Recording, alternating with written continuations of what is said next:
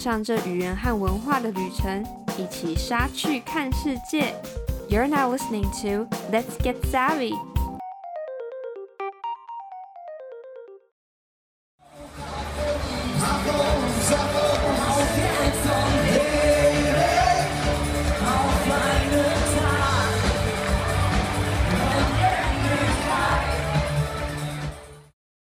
Guten Tag, ich bin Savannah. 欢迎回到文化笔记的系列。今天想要跟大家分享的是德国慕尼黑的啤酒节。这个因为疫情停办两年的节庆，今年终于又回来了。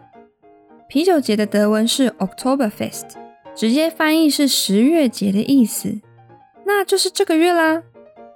其实为期大约两周的十月节，在每一年的日期都不一样。但绝大多数的日子都在九月。Oktoberfest 起源于一八一零年的十月十二号，原本是为了庆祝当时是王子的巴伐利亚国王路易一世，和当时是萨克森希尔德布格豪森公主的特蕾莎王后的婚礼。当时婚礼的庆祝也举办了马术比赛，皇室邀请民众一起来庆祝。自然而然 Oktoberfest 成了一年一度的盛会，啤酒节也越来越盛大，也吸引更多外地人参与。根据统计，平均每年德国啤酒节带来的观光人数超过五百万人。节庆长度也从原本的几天变成现在的两周左右。也因为气候的关系，节庆开始的日期提前到了九月，因为白天比较长，气候也比较温暖，让来庆典的人可以玩得更尽兴。但为了保留传统，啤酒节通常会在十月的第一个周日结束。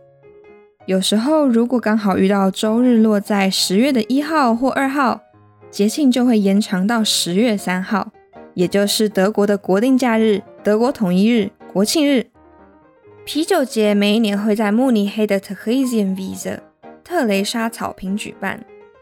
各大啤酒商会在这里搭设自己的大帐篷，大大小小的帐篷一共会有二十几个。帐篷里会有柜台、舞台，还有一张张的长桌椅。整个啤酒节的座位可以多达十万个，但也常常一位难求。很多人也会在几个月前或甚至一年前就预约座位。在啤酒节，很多人会穿着巴伐利亚传统服饰。不只是当地人，很多观光客也很喜欢穿着这些服饰来深入体验巴伐利亚文化。男性传统服装称为 Lederhosen， 直接翻译是皮革裤子的意思。裤装会是带有刺绣的皮质吊带裤，通常也会搭配格子衬衫和皮质的帽子。传统的女性服饰叫做 Dirndl， 样式百百种。通常都像是围裙一样的连身裙，常常也会有很漂亮的刺绣。上衣通常会是低领，在腰间上会有蝴蝶结。很多人也会在头上戴上花圈装饰。很有趣的是，裙装的蝴蝶结打法其实也大有巧思。如果你把蝴蝶结绑在左边，代表你单身；如果你绑在右边，代表你有另一半了。绑在中间的话，是你不想透露，或者是小孩也会把蝴蝶结绑在正中间。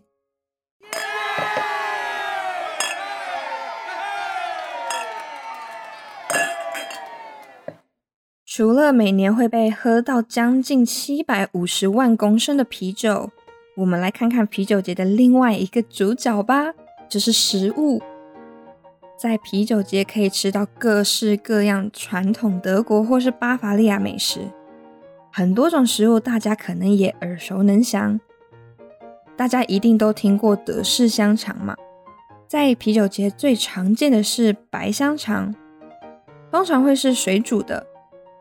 平常非节庆的时候也可以当做早餐来吃，很多时候也会搭配 Brezel 蝴蝶卷饼一起吃。但说到香肠，我个人比较喜欢来自北方柏林的 Currywurst， 顾名思义也就是咖喱香肠，是切块的香肠淋上番茄酱和咖喱粉，很适合喜欢重口味的人。回到慕尼黑，德国猪脚 Schweinshaxe 也是必吃传统美食之一。跟台式猪脚不一样，德式猪脚通常是一整大个放在盘子上上菜，德国猪脚是用烤的，它的皮很脆，里头的肉又很多汁，大口大口吃配着德式酸菜 Sauerkraut 跟啤酒真的是绝佳搭配，超级过瘾。在啤酒节也会有很多的起司 Käse， 会和火腿跟肉片一起摆盘，还有很多下酒菜、开胃菜，像是马铃薯饼、酸菜香肠丸子、德式通心粉、鱼肉三明治等等。这么多食物一天绝对吃不完，所以如果有一天你来参加慕尼黑啤酒节，你一定要待久一点，每天吃不一样的美食。但如果平常时间拜访慕尼黑，也不用怕吃不到这些食物，在城中也有很多餐厅都全年供应这些巴伐利亚传统美食。吃完这么多美食，在 Oktoberfest 还有乐队表演可以欣赏，游乐设施可以玩，当然还有到处尽兴跳舞的人。说着说着，是不是就好想要亲自飞一趟慕尼黑，感受看看啤酒节呢？ Thank you for listening。 如果你喜欢我们的节目，欢迎持续收听，也可以到我们的 Instagram、Facebook 来多多认识我们哦。每周二是什么新东西 What's New 的更新日，周五上架的是隔周播出的文化笔记 Culture Express 和语言笔记 Smart Lingua。 每个月的最后一个周日是我们全英文的节目，这是台湾 This is Taiwan。 谢谢你的收听，让我们一起 Get Savvy， 一起杀去看世界。